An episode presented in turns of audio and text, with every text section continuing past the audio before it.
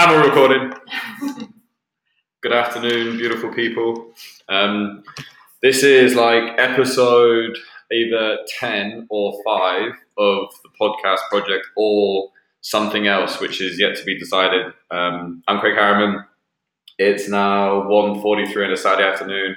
We've just finished a nice big team workout, and I'm sat here with Cara Brennan, who, if you don't know, is a fucking superhero. Um, so, Cara, when was it in June? Yeah, In 20th of June. June completed 20th of July. sorry. 20th of July. Uh, were well, she completed something pretty amazing. It's Kokoro. What number was it? 52. Kokoro 52, which is you need to go on YouTube. What Oh, no, wait, it was Kokoro 51. I apologise. Jesus, Kokoro 51. You need to go on YouTube and look up what Kokoro is, SealFit Kokoro, and, and in fact, if you don't know what Kokoro is, pause this, go and watch one of the videos on Kokoro, and then come back and listen to it, and you'll appreciate a lot more. So, um, Cara, tell us a little bit about yourself pre Kokoro. Sum up the Um, 52 years before Kokoro 52. Um, well, I have been training at Base 3 since we opened and been training with Craig for about, I five or six years. So just a bit of a backstory. Me and Cara, like we've put it on pause, but at the moment we're super rivals. We're training for a competition and we're on opposite teams. So like she's my mortal enemy, but we've put that aside for the purpose of this podcast. thankfully, because I feel like I wouldn't be able to complete the podcast with you. Um, so we've been training together for about five years, been in Dubai for about seven years, um, and then training quite competitively in CrossFit for probably three or four years. Um, and Rick Mante, one of the guys who used to train in Life Spark, uh, got me onto Kokoro, got me onto SealFit years ago, and it was something that I'd always wanted to do. What was to do. Rick's dog's name? Um, Samson, Samson, best dog ever. the biggest dog. You could Yeah. ride Samson. yeah, he was like a mini horse. Uh, so he told me about Seal Fit years ago, and it was something I'd always wanted to do. It was a bit weird. I've always been into those like GI Jane movies and stuff like that. Um, but obviously, it was never the right time to do it because I think it needs a lot of dedication and time and effort and training and. Um, I would say 100% focus if you're if you're probably going to attempt it. And I was getting married and doing different things and jobs and whatever. So um, sat down with Craig in when was it? January. January of last year and did some goal planning and like basic stuff, weightlifting, and then kind of competition stuff, and then like a long term goal, which was Kokoro. Um, and I had in the long term goals that I wasn't going to attempt because I don't know, I guess I was being pussy. And Craig was like, okay, well, why don't you just sign up for it? Um, So you'd been thinking about it for how long before you actually spoke about? like, well, Life Sparks, it would have been like two and a half, three years. So I've known I've known of Kokoro for like years and years and years, and Mark Divine, and I've followed it and, and watched. Like I remember a bunch of CrossFitters went through the Kokoro camp, so I watched it all probably like five or six years ago. Um, so I got excited when everybody started talking about it.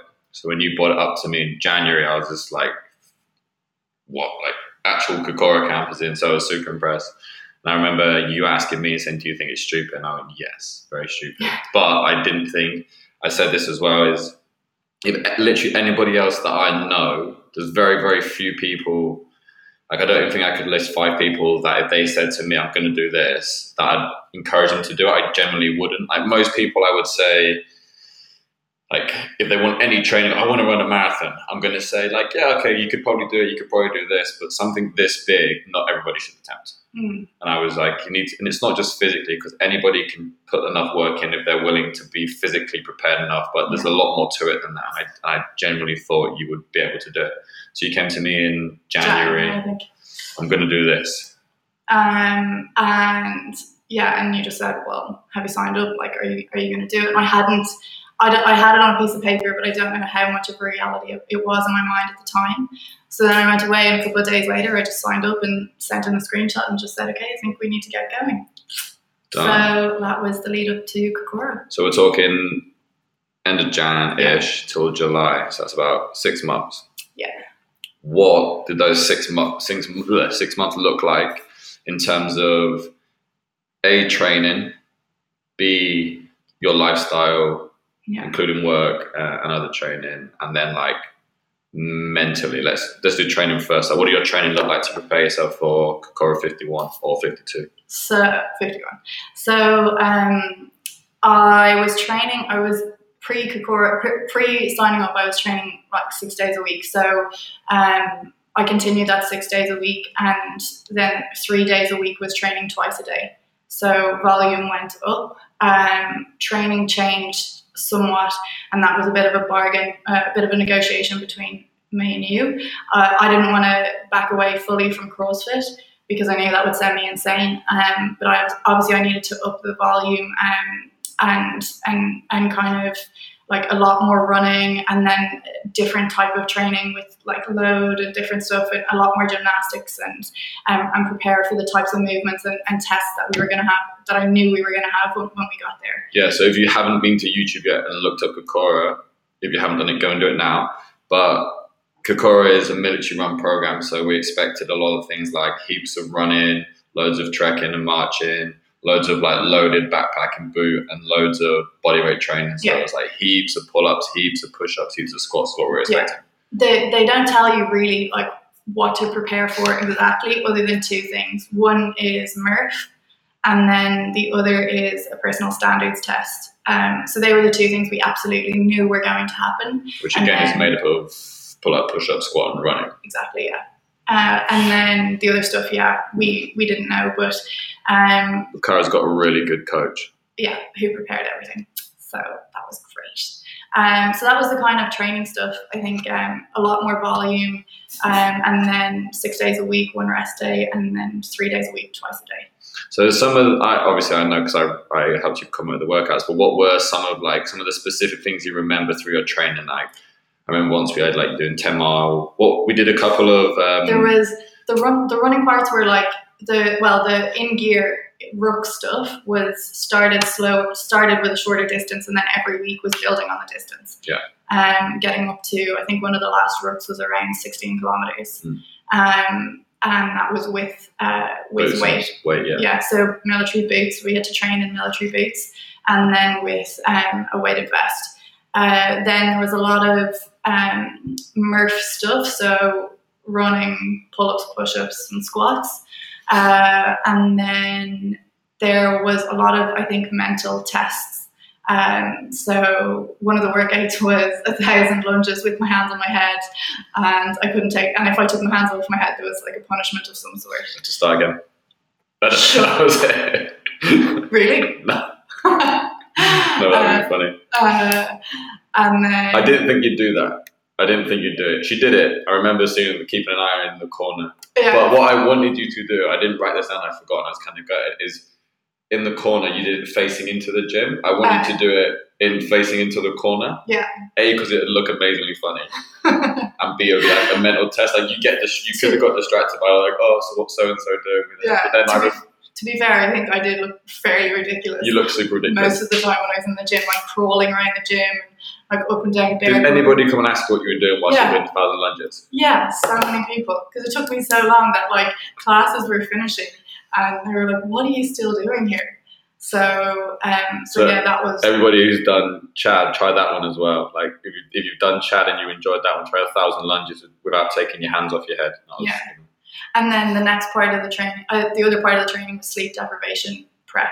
So, oh yeah, I so, forgot about that. Yeah, so that was um, we did a 24, 36, 40, 46? 40 hours. Uh, 40. I think we planned it in 46, but yeah. I think we wrapped it a little bit early because one of the toughest things to account for with Kokoro was that you're awake for 50 hours. Yeah. So it's essentially, if you still haven't been onto YouTube, it's essentially a 50 hour workout where they limit your food intake just enough to support the activity. You're continuously training pretty much non-stop 50 hours, and the worst part being no sleep. I think that's just constant activity with yeah. no sleep for 50 hours is crazy. So, yeah, we so did a couple did the, of days of. We did the sleep deprivation, trained Thursday mornings, then went to work for the whole day, and then came straight back to the gym and like worked out for the night, or you know went home and had to stay awake and then come back in the morning or whatever it was. Yeah. Um, and yeah, so I think that was the main part of training. Amazing. And then how was so that six months? How did you feel, uh, like mentally? Like you handled it very, very well. I thought physically, like training, like those couple yeah. days where you're like, I'm, I'm beat up, but you were able to push yeah. through. Um, but how? What was like mentally? How was your mindset moving from like getting closer to the day? How did you mentally prepare yourself? I think there was a couple of things mentally. I got in outside of the training and gym stuff. I got um, a new job that coincided with this happening, which obviously when I signed up, I wasn't exactly. I didn't know what was going to happen. So um, that obviously throws you when you have a new job and you have to, you know, try and I think every new job throws you for at least the first six months. So both of these two things happened at the same time. Wouldn't have planned it that way, but anyway, shit happens. Yeah. Um. So so that was so that was one thing. I think the training went really well for probably four and a half, five months, and then towards the end, I found it really difficult mentally. And I don't know if it was because we had done some of the longer sleep deprivation stuff. It took me longer then to recover from those during the week and work, and um. But I found towards the end, and I think towards the end when it becomes like a real reality that you're actually going, I really doubted how much I had done. And I that was a big thing that came into my mind. I haven't done enough. I'm going to go there and I'm not going to be able to complete it. And it's going to be such a waste. And how am I going to tell my parents? How am I going to tell my husband? How am I going to tell Craig? What excuses am I going to make? So, um, so mentally, I think towards the end, a lot of self doubt um, came into it. So, And then I want to like jump into what actually what actually happened with Cora, but you mentioned Jake there. Like, what that must have been hard. yeah, so we had a chat. Um, Jake's a legend, by the way. Cara's husband, Jake. I know him quite well. Jake's Jake's a top bloke. But yeah, so we had a chat at the start, and I basically like asked slash negotiated slash we just we just talked about it and said, okay, what do you think about me doing this? Because if I do it, it's going to mean like six months of like really dedicated and focused on this and nothing else. So like social life going out and stuff, like you're probably going to be doing a lot of that on your own. Um, and which, if you know Jake, he does enjoy beverage. yeah, and like before that, obviously we both enjoyed beverage together, so it's a real change in our relationship to say, okay, well, I'm actually not going to be there anymore. So, um, so yeah, so he was totally supportive of it, which is, I think, critically important Yeah, to be able to do something like this because if you've got someone at home who's not supportive, it's way for me anyway. It would have been too much. Yeah. The professional pressure that I was under, and then obviously the pressure of trying to do this, I couldn't have taken. I don't think another pressure against me at that time. So yeah, he was amazing. Awesome. So then we get to July, um, taper off training. You flew out. How much? How far in advance did you fly out? I got there about three, four days in advance, but I, I blew my neck out just the week before I went. That's right. Yeah, so that was a bit of a problem. That wasn't the big problem, but um, Slight problem. yeah, I I couldn't move my neck for like a week before I went. So that happened. The tapering of training probably wasn't what I would have planned because I literally stopped dead Yeah. training because I couldn't move my neck anymore. Which, depending on how you look at it, might not be a bad thing because that would have just got you like super amped up, ready to Yeah. train. You would have done enough preparation leading up to it that having a week off before probably left you pretty recovered. Again, not ideal, but Yeah. probably worked out well. So you land in, Land in land America. in, uh, yeah, and head over to San Diego. Yeah, and headed to one of the hotels that they had recommended we stay in. Funnily enough, they had these um, leaflets for a masseuse in the hotel. Ah. The masseuse that I called was an ex physio masseuse, like super, super qualified. I think all the stars aligned so that she came. She like touched my back and said, oh, "You're really, really tight." And she came in the three day, two and a half days I was there and had contacted her. She came three times to, to try and sort out my back and my neck and stuff. And did, did she know what Kokoro was? Did she know what you were doing? No, she didn't know what it was, but obviously we told her, and she was like, "Jesus." Yeah. um. So she sorted me out, and by the time the the night before I went, I slept well, and I could move my neck and again, Nice. so that was great. Um. And and yeah, so two days, two or three and a half days to acclimatise and whatever, and do a few walks and and stuff, and yeah, then then it was go time. All right. So, what time? Talk us through like start to finish. Give us like a step by step summary, and then we'll go back and go into detail about what were the best and worst parts. So, you turn up at what time do you kick off? 10 a.m. So we had to be in. It was in the desert. So we like when I was there in the in the couple of days before, we had done a few dry runs out to see how long it would take, and um, so we were taxiing and everything. So got out there for about 10 a.m. and uh, at that point realized I was the only girl doing this, and there was no other female coaches, or I didn't see any other females at that point. So bit devs because I was really hoping there'd be a girl And there. how many participants was it? 28? 28. 28. Only female and no female staff. Yeah. Only female. This is my favorite bit about the whole story. Is that Cara was the only female on the whole weekend. That was amazing. and uh, and like the guys are pretty intimidating. Uh, the, you have to wear um, black pants, black or black pants and um, military boots, and then a white t-shirt with your name on the front and back. And like the guys were all massive, one- and like looked just like uh, they just really were intimidating. So we dropped off our bags or whatever, and we were just standing around. One of the guys had already done it before, so he just kind of gave us a little bit of a heads up. Look, they're going to come over, they're going to do this and this. This was a guy participating on it participating, yeah. and so had this is- completed it before. you completed it before, yeah. Why did you do it again? Well I done. I know. Um, so we were ba- basically we all just kind of stood in um, in a formation, like in, in lines in order of height, and basically arm width in front and back, and then out. to And that was because this guy gave This guy, heads yeah, up. this guy just said, "Look, just stand in a in an organised way when they get here." Um, Craig and I had so a bit of a backtrack. My my dad basically had figured out a guy that he works with in Ireland's son had done this year a year ago. And my dad had gotten a bit of a debrief from his dad and said, "Oh, you know, it didn't go so well. This guy was pretty messed up after it, and and it scared my dad somewhat." So Craig and I gave this guy a call one night, but I didn't know him, and, and we just called him one night, and that was it. Um, Super hard to understand. yeah. and then, so I'm standing there in the morning, and these guys arrive up in, I don't know how to describe the cars, like they're like the kidnapper vans, you know, the big, the big white ones with the blacked out windows, the Yeah. big American ones. I, I don't know what type of Kidnapper they're- yeah. And that's the brand. And uh, so Ford they- Kidnapper. yeah, so they so they arrived and they were down the end of a car park and just stopped the car down the end of the car park. They all got out of the car again, like all these massive guys in khaki army pants, t-shirts, hats, glasses. Presumably all ex Navy SEALs. They're all everyone's ex Navy SEAL other than one guy, but I didn't know that at the time. They're all like they're all ex they're all ex SEAls, so that's they're either active or inactive, but they've all been through it. Well, that's what we thought anyway. So these guys get out and they just stand at, at the end of the car park, just eyeing us, and and uh, we didn't know what. Well, I didn't know what to do.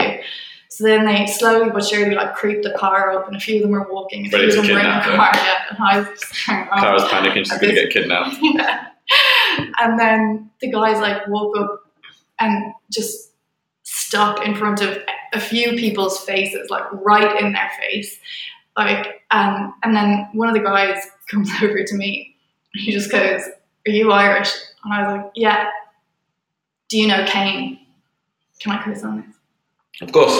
do you know Kane? And, and I was like, yeah, that's the guy that we had talked to. And he goes, you're fucked. And just walked off. Kane, Kane's the guy that we got on Skype with and had a chat with. And like, I'm just thinking after he walks off, like, I don't know him. He's not my friend. Like, I spoke to him once. I spoke to him once. Why did I say yes? And um, and they just walked off, and I was like, and, and they didn't speak to anyone else in the whole group. And I was already feeling like a bit on edge because I was the only girl. Right. And then they come up to me and they're like, well, you're fucked. Like, oh my God. And then so they basically said, follow us. And, and we kind of ran behind the cars or whatever and went over to this place, the, the grinder, which is the kind of focal point of everything that happens. It's just a big flat sand area. And, and then there's a rig to the to the side of it, Mhm. um, and that's kind of where everything happens. And then we went into um, this like really intense kind of hazing thing. Um, so they give you they give you your they give you your weapons, which is basically the cylindrical um, pipes filled with sand. It's about I don't know about eight kg, um, and really awkward to to carry. Like my hand didn't fit around it, so I couldn't carry it with one hand. I had to carry it with two hands. And my hands were too small, and it was just really awkward.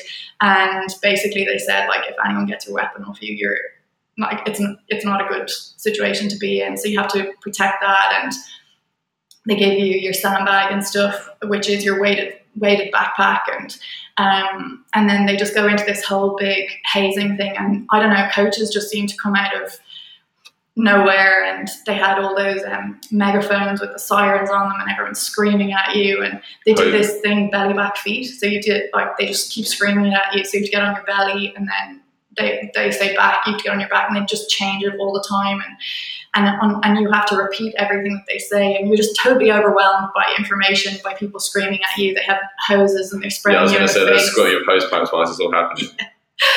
um, I kept turning, like they kept screwing me in the face, and I kept turning my face away so that I could breathe because I was like choking on the water, just because I was trying to. I was so overwhelmed. And um, one of the one of the interns came up to me after a while and was like, "Listen, just just don't turn your face away. You're obviously showing a lot of weakness, and, and they're going to keep doing it to you if you keep doing that."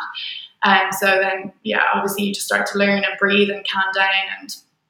And then um, I think I'm pretty sure um, they pulled me out first, and then took me to the ice bath, which was pretty bad because at this point I, you're in the California desert. I guess it was around noon, so it's hot and your heart rate's really up and you're in this like hazing thing and everyone's going crazy and then I couldn't get my heart rate to come down and then they're like, okay, you're in the ice bath and they put you in and they just say, okay, go underwater and you have to hold your breath and I'll tell you when to come up. They'll tap, you could put your hand on the side of the bath so that you could feel them tap your hand and tell you to come up.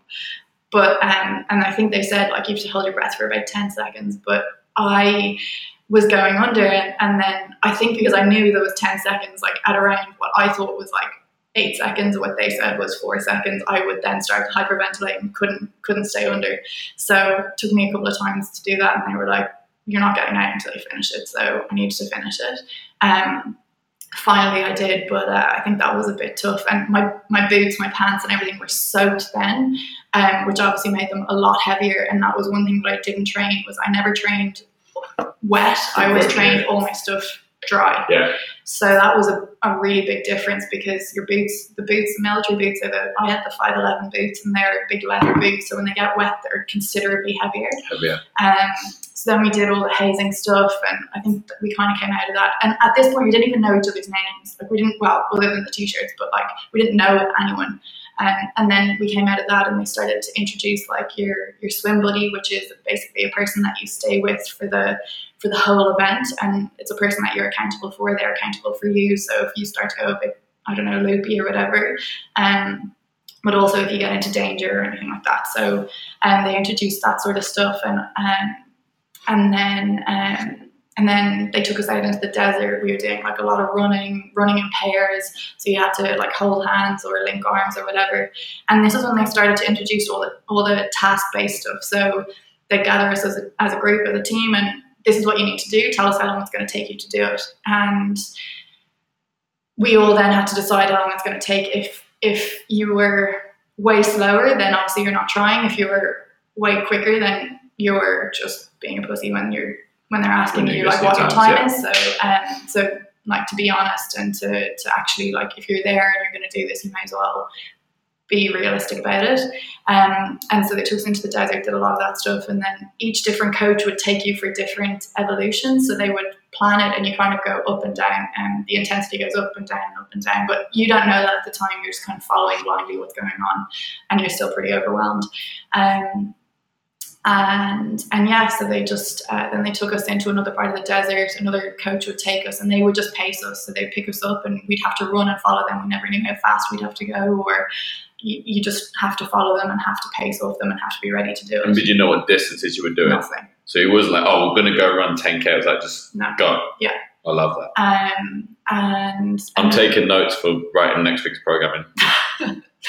uh, just a blank program. But I'd like to you remember one time in train, I said, oh, w- yeah, come back, turn up in your boots. And I just got my bike and said, just follow me. And we just rode off down to JBR. Yeah. I thought it was quite clever. Um, I was, and I, was, I was in front of you, you couldn't see, but I was laughing at you the whole time. yeah, yeah. Uh, that was pretty weird on a Thursday night when I'm running around JBR. JBR is like super touristy. There's like Russian tourists everywhere, cars in their boots, and I'm on my bike, and she followed me through JBR at peak time. It's hilarious. Yeah. Um, and then they took us down to the grass and they paired us up and we had to do different stuff like carrying one another up and down on races and, and And you were the stuff. only female. Yeah, so everyone's like, I'll carry her. so yeah, that was a bit tough. I, my swim buddy was a similar, similar-ish size, maybe smaller, but obviously he was huge, and really stocky. But um, but yeah, that was a bit tough because, and and I also, I don't know, you think it at the time, but I always felt like, oh shit, like my my weapon and stuff is the same is the same weight as all of yeah, they don't discriminate. Yeah, And and I remember at this start at this point we were starting to get I was starting to get pretty bad like cramps. I remember I had one massive cramp down the front of my leg into my knee, and from carrying the uh, the weapon on one side and running for a really long time with it on one side, not changing, whatever. Um, and yeah, they did loads of different stuff. Like you have to carry each other, and you have to do a lot of bear crawls, a lot of army crawls on your on your um, on your forearms and stuff like that. And then they they, they watch your food and stuff like that. They watch your your drink and your food, and when whenever they tell you to drink, you have to drink. And they have a lot of electrolyte stuff, a lot of water, and they're really well prepared for that. Um, we got to the evening of the first night. And was all the food that you ate over the weekend provided by them? You didn't Yeah. bring anything for yourself. No, I mean you could have brought something in your bag if you wanted to, but to be honest, they're monitoring everything you eat, and they're monitoring your like calorie intake, and if you're puking, and if you're doing any of that stuff. Okay. So they they they'll have like they have your name on board and they have what you've eaten and then how many times you've puked and how many times like you've done other like other ways of puking and um, and then and so they know everything that's going on and, and they have a full medical staff there with you the whole time and, and if you feel bad they encourage you at the start like they, they give you a briefing they're like no we don't want anyone to die so if you're really sick you tell us like we're gonna we're gonna notice but don't like push through something if you're there's a difference between I guess like hurt and injured and all that stuff. Um, so then we got to the evening and that's when we did Murph and I remember we started Murph in the daytime, finished it when it was dark, and then we did the PST. So I had always trained Murph like fresh, not Mm. um, Doing the days not- over training yeah, beforehand. Yeah. and, and soaking wet. Yeah. So that was obviously a bit of a change. But on the day, they changed our Murph to partitioned instead of unpartitioned. Ah. So we did, yeah, we did. So um, instead of doing pull-ups, 100, 200, 300, you did 5, 10, 15, 20 20, times. yeah, yeah. Yeah. Um, and then the run, um, and I did fine on that, and it, yeah, it was fine. I like to be honest, kipping pull-ups saved my life. Um, a lot of the guys were trying to do them strict, um, because they didn't have the, they, they weren't able to do that. So thanks CrossFit. Um, and then we did. You're wrong, Greg Glassman. and then we did PST, and and then that night we um, we picked up all of our stuff. We had a gallon of water, our sandbags in the backpack, our food in our backpack, which were those flat packed like military food. Mm. And they picked us up and drove us up to this mountain and just dropped us off at the bottom, like a bit of crazy, like you know, squats and um, plank holds and um, and leg raises and all that stuff. Yeah. When we got out, and unfortunately they got my weapon off me when at the bottom of the mountain, so that wasn't a great time for me. As in just snatched it off you, but you weren't supposed to let do it. Well, we were we were doing a plank, and you're supposed to do a plank on top of it, but Ah. my, my fingers were holding it, and he just kicked it out from under me and kicked it across the road. Um, so I had to What bear. I had to bear crawl over and get it, but obviously it was not a good time for me because he was like, obviously you've let the team down, and we told you not to do this, and it's a big punishment for everyone, but it was my fault, so I kind of felt pretty bad. Um, yeah. And then, uh, and then, so they dropped to the bottom of this mountain and just said, "Okay, walk up to that light at the top." It was pitch black. We didn't didn't know how long the distance was. Um, If you had to guess, like, what would you say from top to bottom, looking at what you were about to do? What would you have said it was? 10k, 20k. like, I'm really bad with judging distances, and you know this. So I just kind of put the head down. I didn't really think about how long it was going to be, but I knew that the light that they told us to go to looked really far away. Okay. But the problem is you don't know the like if you if you know the distance of the if you know the map of the road, you know the road that you have to stick on. We didn't know. How many winds and bends? it wasn't yeah. a straight road. It was No, like we didn't know. We couldn't truck. see. Yeah. It was pitch black.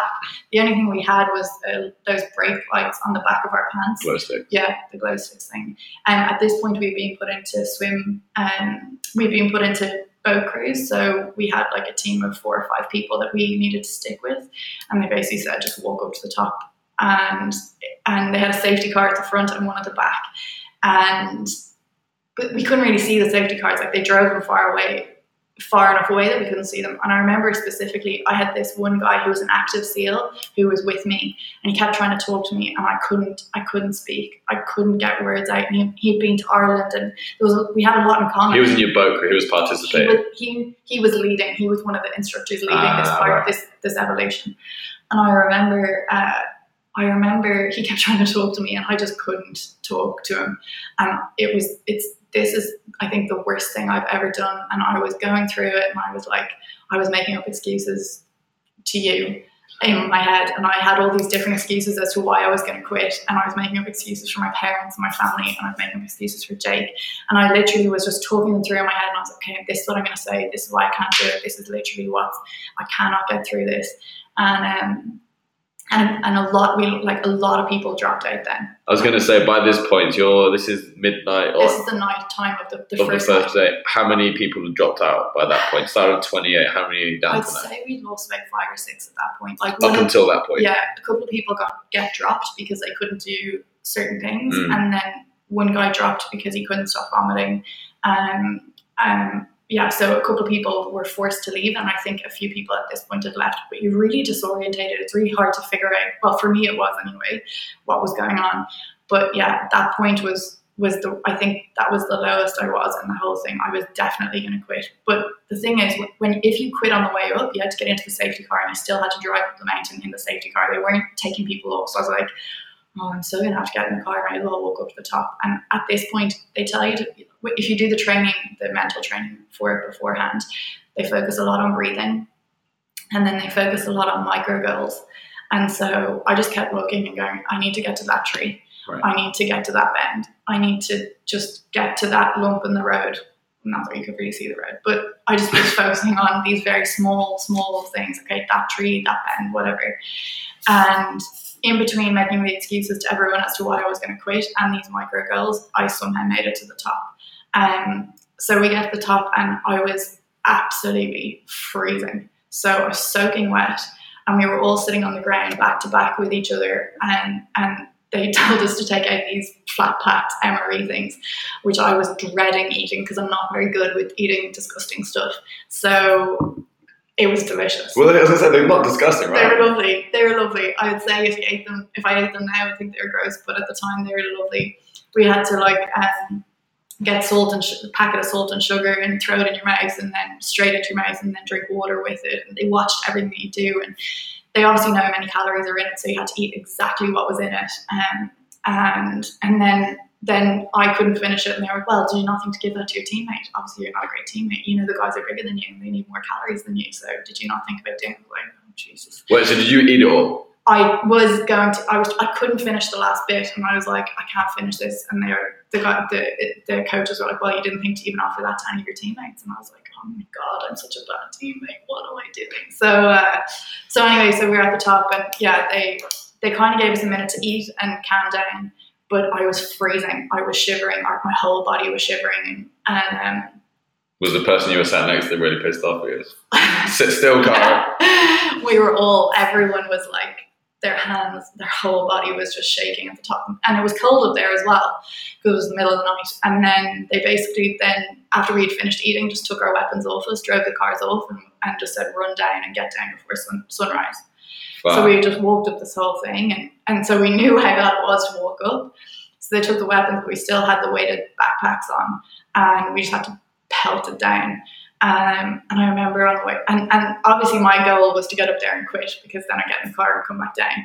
And so then I was like, well, I might as well run back down because like if I run back down, then I mean the cars are going to come back down anyway, so it's good. So uh, and at this point, we had this one guy on, on our team who was this. Um, he was what's the, the fighting thing in the cage? MMA. Yeah, and uh, and he's a very good Russian MMA guy, and he was roaring in pain on the way down because he was cramping so bad.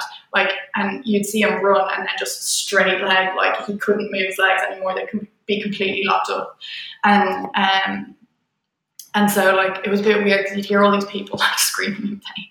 And then anyway, um, we got down, but I remember uh, we got got down and got down before sunrise or whatever, so that was fine. Put us back in the cars and then wrapped up the wrapped up the heat, so we were ready to go sleep and wrecked and stuff. So then we got back and I was like, okay, well I'm back now. And and then at that point they said, okay, change out of your military stuff into your trainers and shorts. And I was like, well, this part's going to be good for me because I can run. Probably that was going to be one of my strengths. So they took us to the swimming pool, and then we did loads of work in the swimming pool and like duck walks and um, bear crawls, swimming up, and then duck walks and bear crawls back. And I was actually all right at the swimming part, so I was like, okay, maybe I'll just try and finish this. and then little by little, I just I think I st- think I stopped talking about quitting because I was like, I've done one night, so maybe I can do another night. And this." then by the time you'd done that point, so you'd calm down, and then you'd done the next drill, and you're feeling better. Like, how many people are left? Like, do you reckon less than half there was probably around I think tw- twelve left at this left by that point after the first like no, full no, day? there was probably around fifteen or seventeen left at this point. So just just over half, but that's after the first day. Yeah. Okay.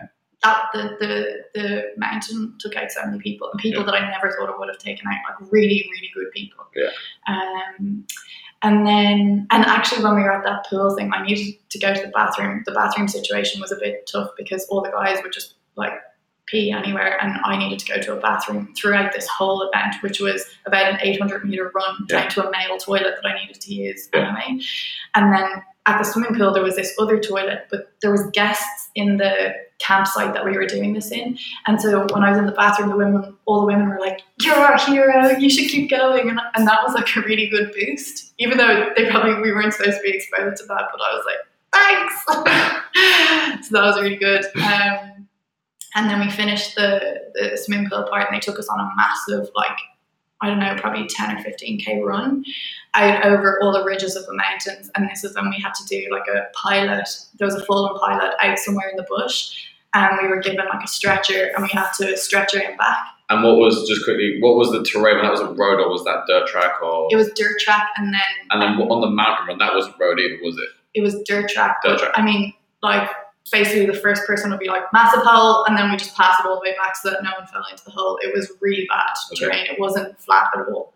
Um, so then we did this really long run. and- Pilot structure, yeah. yeah, picked up the pilot, had to stretcher him back, and um, and yeah, did like loads of different stuff like that. But thankfully, they let us stay in our runners, which I was so happy about. Um, because the my feet were we all had trench foot and stuff at that point because our well I a lot of us who had wet feet for that long, um, so that we had to keep taking on on and off our boots and let the medics see your foot or whatever. Uh, so then um, we were at probably the the second day in the second half of the second day and we didn't know what time it was and we were trying to judge by if your shadow is directly under you it's midday and then you're past midday and then your case Is that something you guys just decided to? Or is that something they were telling you? this is one of the because a lot of the guys were trying to do they were doing this as prep of going into the seals Right. so they they were probably more street savvy than me and they're like so if your shadow is over here this means we're past I'm like oh great so uh, so we knew it was past and then I had a mate once. We used to walk home from school back in England, and he used to be able to guess the time. Maybe that's what he did. yeah Jack Reacher But it was also very quiet, so we just assumed we just counted the time. um, and then so yeah, so then we got to we did um, log PT, Oh, which yeah. was the next big thing. That was awful. Um, so you just have a, one big massive log. I think that even distribution across all the people on the log would have been around forty five pounds. Um, oh, pounds. Okay. pounds, yeah. And then you basically just there's all these different positions. So they'll say like log up, then you say log up, and they'll call out all of these commands. You have to call them back. So you're picking up the log under your arm, then up to your waist, then up to your shoulder, above your head, and then down to the other shoulder. So would this look like if like people are familiar with CrossFit, like a team event, would it look like the worm essentially Yeah. doing like kind of clean and jerks with a worm over? Yeah. So massively like team work oriented. Yeah. definitely. Um, and we're back in we're we were more height distributed in this one because if there's a really tall person, obviously they're going to bear a lot more of the weight. Um, and it was awful. I thought my back was going to snap. Um, uh, but yeah, we got along and we did the log PT. Then we had to walk with the logs around all this stuff, around like trees or whatever. Um, but I think the CrossFit background ha- helped probably a lot with that. But I remember it was it was terrible. And then we went back into the sort of hazing stuff. We had to do um, all of these different sprints. Um, you know, get to here, get back, get over there, make a sand cookie, which is when you have to dive into the sand, cover yourself completely head to toe in sand. and if there's any part of your body that doesn't have sand on it, like the whole team gets punished, basically. Um, yeah, and then and then come back and then you know run over there, dive in the ice bath, and you have to completely submerge. And if anyone doesn't submerge and they catch you, they catch that person, obviously team punishment again. Um, then we headed off down to this grass area. We did again all of this these races. So we were put into sprint teams, and basically you had to sprint and do different tasks. So sprint up, and then um, bear crawl back, sprint up, and army crawl back, sprint up, duck walk back, or whatever. Then they decided to take a rope and attach it to one of the kidnapper vans, and we had to drag the kidnapper van all the way around this campsite. We know we didn't know for how long, um, and yeah, it was just never ending, literally never ending. So um, as these guys are putting you through these tests, obviously it's like the 52nd or 51st time they've done this. So it obviously super organized and planned. Like, do you feel like they adapted it as you were going? Like these guys are doing well, we can give them something harder and then chucking like the van workout or, or like yeah. it's quite adaptive as you go. Like, oh, these guys are, are being pussies, we're going to go easy on them or we're going to try yeah. and kill them. I, I so it's hard for me to know because I've never done it before. And the impression that I get from them is they're super chilled out and they're not really concentrating on it and they just they make you feel uneasy in that way. But looking back on it, they were I feel like they were so organized. They know exactly what's happening. They're watching every single person. There was one specific coach who picked on me so much from the very start. He was like, "Oh, princess, princess, you know, you're definitely not going to be here when I get back." And you know, um, like I better say goodbye to you now because you're going to be out and he would go off for the night and he would be coming back the next day. He's like say goodbye say goodbye because i'm definitely you're never going to see me again. And so they, they try and get into your head in different ways and um, but at the time you think it's just so casual but it's definitely planned. I, I think that mm. they're extremely skilled people and they know what they're doing. Was there much female discrimination? Like did they pick on you especially for being a girl? Like i don't forever ever think they'd ever go easy on you just because you're a female. No. But was there many like? No, they called out obviously the fact that I was a girl, and they're like, just because you're a girl, it doesn't mean that you're going to get any kind of a break or yeah. or whatever. Um, so they would say like they have different commands that they say to people like I, I don't know if I can say it, like taking the sand or whatever. Oh, yeah. so just because just because you're a girl doesn't mean that you don't have to do the exact same thing. And they would make me then lead the lead at certain parts like lead everyone and just because I was a girl they would expect the exact same thing from me as they would from everyone else. Yeah. And the only thing is your weight in your sandbag is technically supposed to be less than the guys. So um, so that's the only break that you get. Um, so so yeah, so we had just pulled this van this van all around the place and didn't really know what was going on. Um, so then we came back to this camp to the grinder and we all sat down. Um, the one of the coaches kind of said to us, "Okay, you're you're doing a good job. I think you guys are going to be able to get through this. Like, keep working as a team, keep focused on what you need to do. Um, but you know, well done." Um, and this is the first kind of break mentally that we had had. And at this point, Mark Divine arrived, and he was. I had been listening to his podcast for for a very long time. I'd read his books and stuff, so for me, it was a pretty big deal to see him come up. And he came over and had a chat with a few of us, or well, most people, and he said a few things to me, and that like massively picked me up. Um, and and then uh, at this point, there was a, there was a 12 hour camp. So there's three types of camps in SEALFIT: the 12 hour, 24 hour, and 50 hour. There was a 12 hour camp starting we didn't know it was a 12 hour or what, what was going on, but we something was starting. Um, and basically, they then had said to us, "Okay, you've got three minutes to get your gear ready and be out on the grinder in formation with your with your with your weapon, your bag, and your water."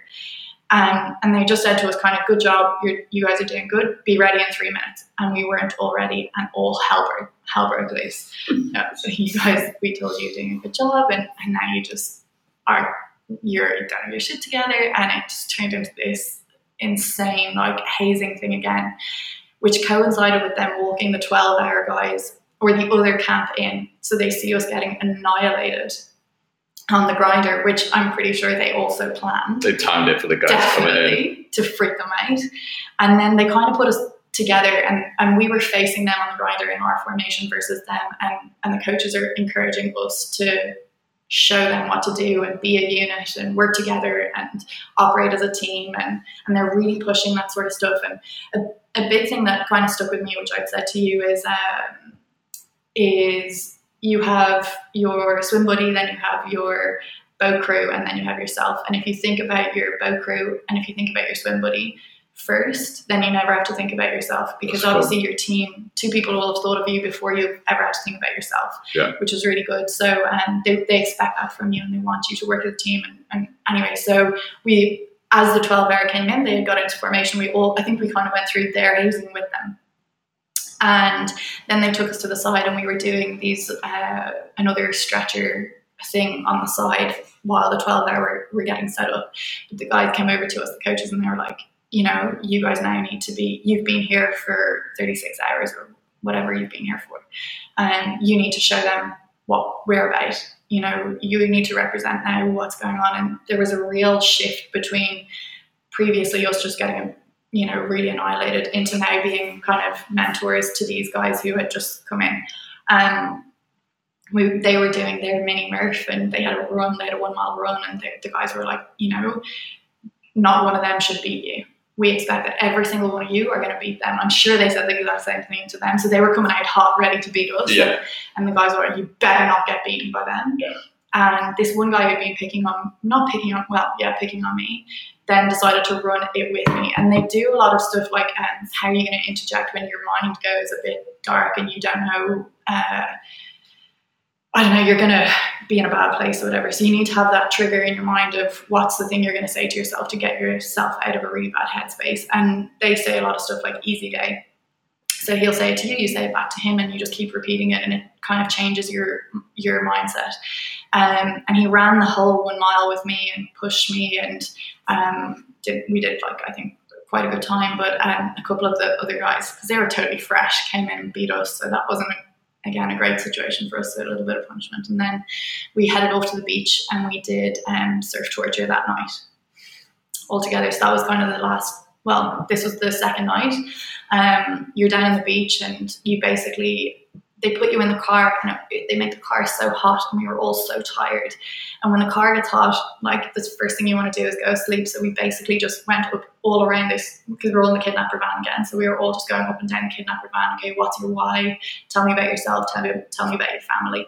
Um, we had all disclosed a why we were all there and what we wanted to achieve at the start of this. So we talked about it again as a team and um, and the guy who had picked on me drove us to the beach and, and and he's like, "Oh, princess," and you know, doing the whole thing again. So we get to the beach, and then we do a surf torture, which was I, like most people would have seen what that is in movies and stuff, where you go into the water, walk in, linked in arms, and then you lay back in the water and let the surf take you in. But you can't let your arms go. Um, I remember the guys who I was linking with, their arms were so big that my arms were so chafed afterwards. and, and when your arms get chafed, like it stings in the water. yeah, you Like, oh, water and then like, in the sand as well. And your and your legs in between your legs are pretty chafed at this point as Yeah. well. So uncomfortable to be in there. You don't know how long you're in there. And we I was absolutely freezing. I couldn't control my body at all at this point. And on the way to the beach I'd been hallucinating a bit in the car. Like I thought there was I don't know, people dressed up like in dresses and stuff beside the road and I was like, what are they doing out here? And as I got closer, I was like, oh, that's just a tree. So, uh, so I knew that my mind was probably going a bit weird at this point. And And you're about what forty hours in, or yeah, it was the second night, and we were in the water, and I remember looking in the water and seeing a big black like area in the water. It's this California ocean, and I was like, hmm, that could be a shark. And then I was like, if I scream out shark, people are people are going to get all get out of the water. And then I was trying to see, am I hallucinating, or is that actually a shark? And anyway, I didn't say anything. Was well, no one died, so it's fine. And, and, and I we'd be lying in the water, and one of the guys was like, "Can you see that spaceship?" I'm like, "Nah, mate, that's you're definitely hallucinating." and and and yeah, so I was beside an Aussie guy, and then um, another swim buddy that I had. So we just yeah, it was really bad actually. Um, I won't tell that story, but anyway. Uh, so just when they're all pissing on you. yeah. What? It'll keep you warm. Yeah, they were, um, they just went really quiet, and I was like, "What are you doing?" I was.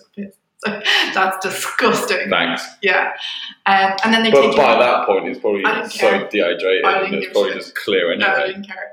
Um, and then they take you in from the water, check your pupils that you know you're still fine. A couple of the guys, yeah, a couple of the guys went a bit loopy at this point, and then they put you back in the water, and it's just so repetitive. You get into the water, they take you out, you go check your eyes, go back into the water, and then they do a lot of stuff like go make a sand cookie, get into the water, sand cookie into the water, Then we had our food, and then they did a lot of um, sandbag drills. So there was a there was a restaurant above, like, and there was heaps of stairs to get to it. So we just had to run up, drop the sandbag at the top, run back down, then run back up and get the sandbag. Really repetitive and just awful because at this point your legs are And then when you're doing things like that in the middle of it, how what's the intensity? Like they expecting you to like you've got to run up Yeah. for time and then come back down that's the like thing. full It's all goal based, and you say before you do it how long is it going to take you, and then you need to do it in that time. And a couple of the guys at this point couldn't carry their sandbags anymore, and their bodies were really giving up. So we were trying to carry them up and down the thing, and also carry their sandbags. Um, so so we got through that in the end. I think I don't know how. I think that took like probably around eight hours, and then um, they made us go through. Well, they brought us up to the top, and they made us do, then do all of the teamwork in silence. So the, they do um, they do ten count burpees. So we had to do all of that in silence. So we really had to know what the lead person was going to do and say, and anticipate it and get it all right. Um, and then we got back to camp and uh, did. And we knew at this point, like, well, I knew at this point, like, if we're two nights in, it can't be that far away. Like, and you're probably, like, obviously, when mentally you're completely changed to, okay, I'm going to finish this. Um, they did a few, we were going out and they were just hard out sprints up the hill, up like sand dune hills and back down and like full tilt, absolutely full tilt. They brought us all back in and then they did the hazing thing, belly back feet all together with the 12 hour. And I actually didn't hear them, but then they called it, they said, You've been secured. And I thought they had secured the 12 hour, but not us. And everyone was like, Well done, well done. And I didn't really know what was going on. And then like, you, you've Still made doing it. burpees. Yeah, still going hard. And then, yeah, they were like, Yeah, you've done it. Um, and I just completely broke down at that point. No Yeah. bet. Yeah. And then so like so you, what happened as soon then you realized okay fuck I've just finished this amazing. Yeah. Got obviously like oh like I'm done. Yeah. I just, well, I just started crying in my hands. I couldn't talk to anyone. Yeah. Um, but I was feeling good at this point because something had happened just before this, and one of the coaches just said, you know, she's. Anyway, I, I was feeling pretty good. So, um, and then re- when they secured everyone, I was just bawling, crying. They took us over to the side then um, with the coaches who'd really been with us and and and did a debrief on like on your why, why were you there, and what have you achieved, and what do you think. And we all went around. Basically, everyone was crying, so I didn't feel so bad. But uh, yeah, they just talked. We all talked about what we were, what we were feeling, what we were going through. But I don't really think anyone made much sense at that point because yeah. So would would you share that with us? What was your why?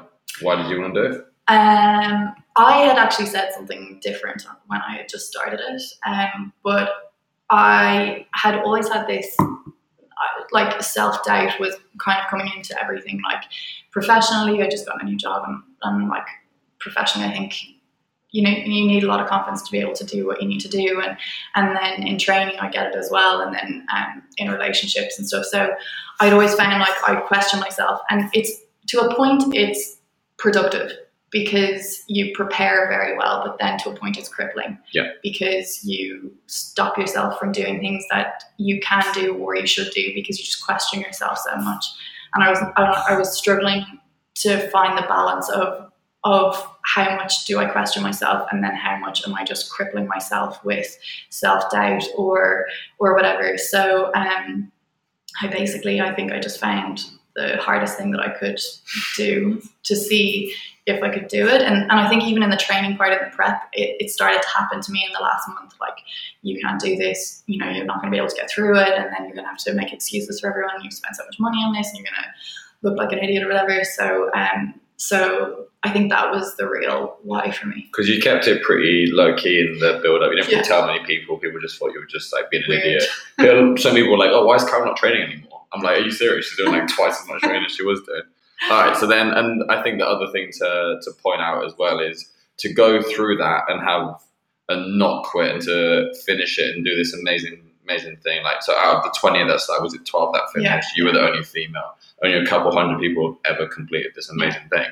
Is that now to go and approach anything, you've got this not like confidence that oh you can do anything, you've got to back yourself a lot more now because say oh I didn't quit. So, but it's very like anything. I listened to Jason Khalipa say it the other day. He was trying to like put himself in a in an ice bath, and like there was no one there, and like that like if he didn't get in, it didn't make a difference. But for himself, it was a big thing that oh, I didn't quit, and then you can carry that over into like workouts or Yeah. whatever. Like, you've done this like amazing thing, and you made it through, and you didn't quit. And even in like the training, there was so much like external stress, physical stress, and mental stress, and to go through this insane fifty-hour workout and bear all this like punishment that they were putting you through, to then be like, okay, I've done this now. Like, how do you feel?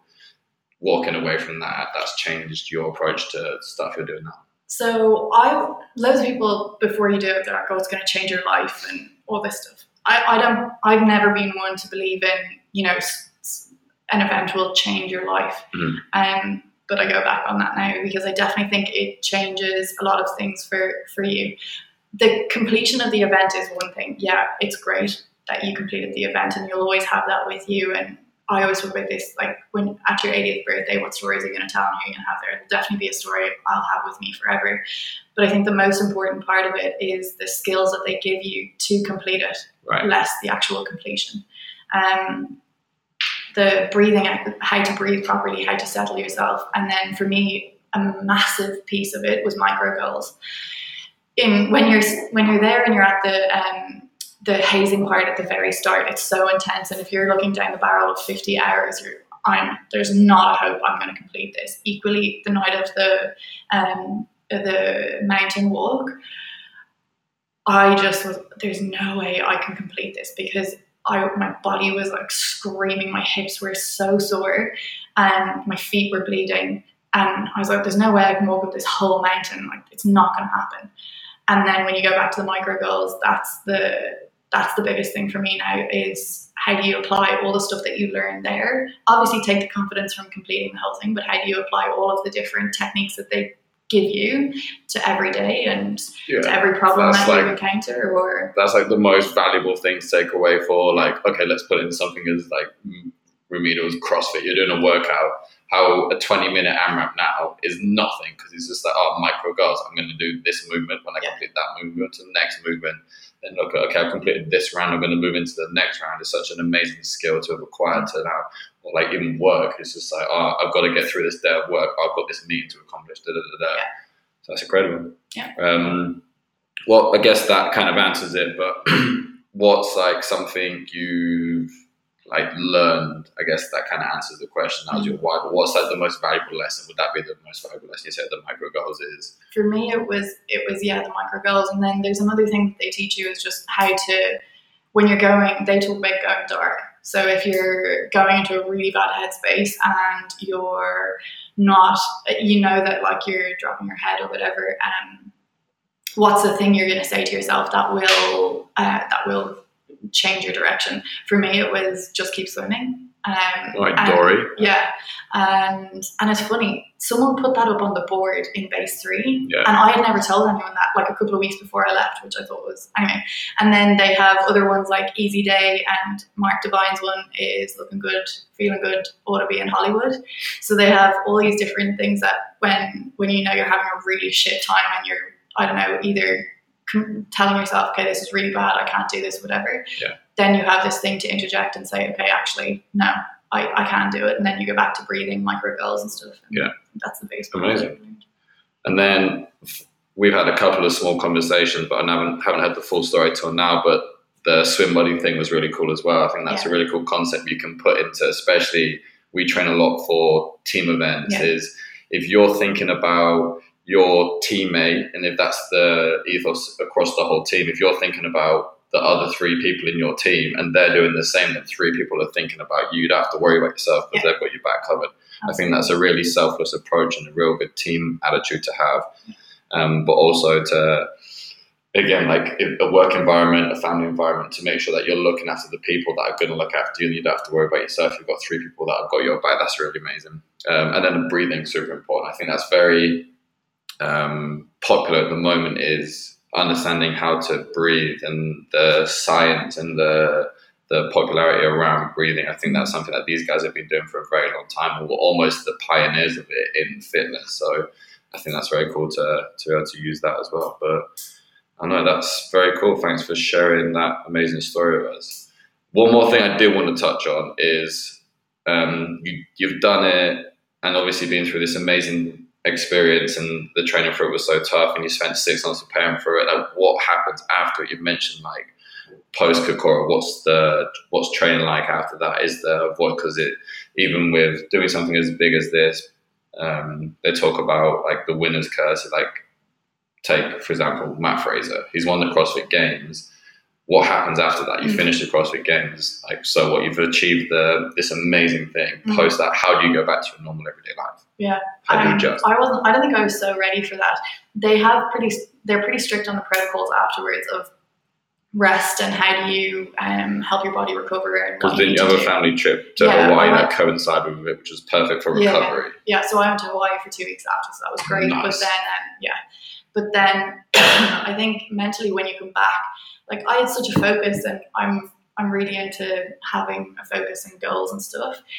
And then I didn't have it, and also you come to this whole pinnacle of you know what you wanted to do, and then it's a bit of a void afterwards. So I think I struggled a little bit to have then what the focus was. We had altitude when we came back, um, which was a CrossFit competition we were all doing, and then um, yeah, so I think I'm still trying to find what the next thing that I'll focus on will be. But um, but yeah, that was probably one part that I didn't prepare for as much as I mean, I was all focused on the event. I wasn't focused on afterwards. How are you going to feel? Yeah. What are you going to do? What's going to be the next thing for you? And I and and yeah, it definitely did create a bit of a.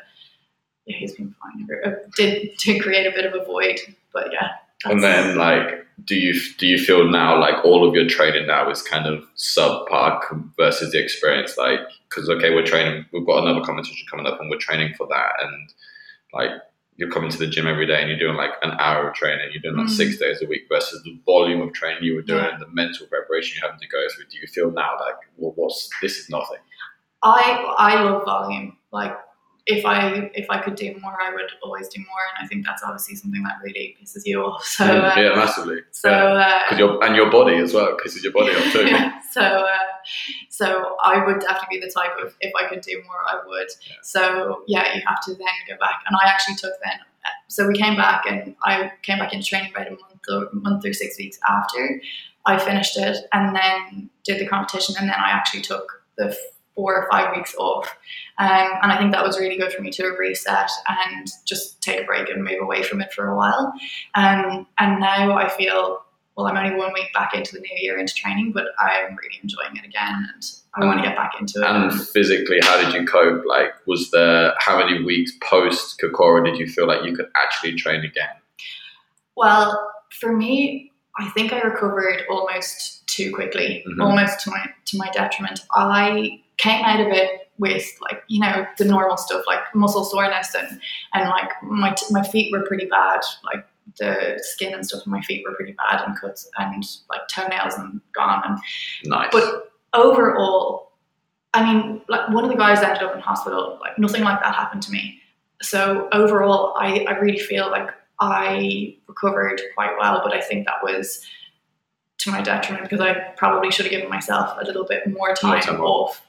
And then you, do you think you jump back into training too soon? Probably, and that's yeah. what prompted like another four week hiatus Yeah. later on. Yeah, definitely. We had we had a competition that we were focused on. I was already in a team and committed, so I knew I had to do that. But in in hindsight, that might not have been the best thing for me to do. I probably could have taken more time off. Yeah. And and but yeah, Yeah, but ultimately, hindsight's twenty twenty. Of course. And then it was something that we battled on at the start is like taking this challenge on was a very big thing to take on and, and you had to take the training for it very seriously and you wanted to keep your CrossFit training up, which is very respectable. You managed to maintain a very good level of CrossFit fitness and were able to do well. You guys came third at Ballades. You guys did very well. Um, and Ballades was what would have been like two months after Kokoro? July, August, September. Yeah, two months, no, three months after. Yeah. So managed to maintain a very high level of CrossFit fitness, which is something completely different to the training you were doing for Kokoro.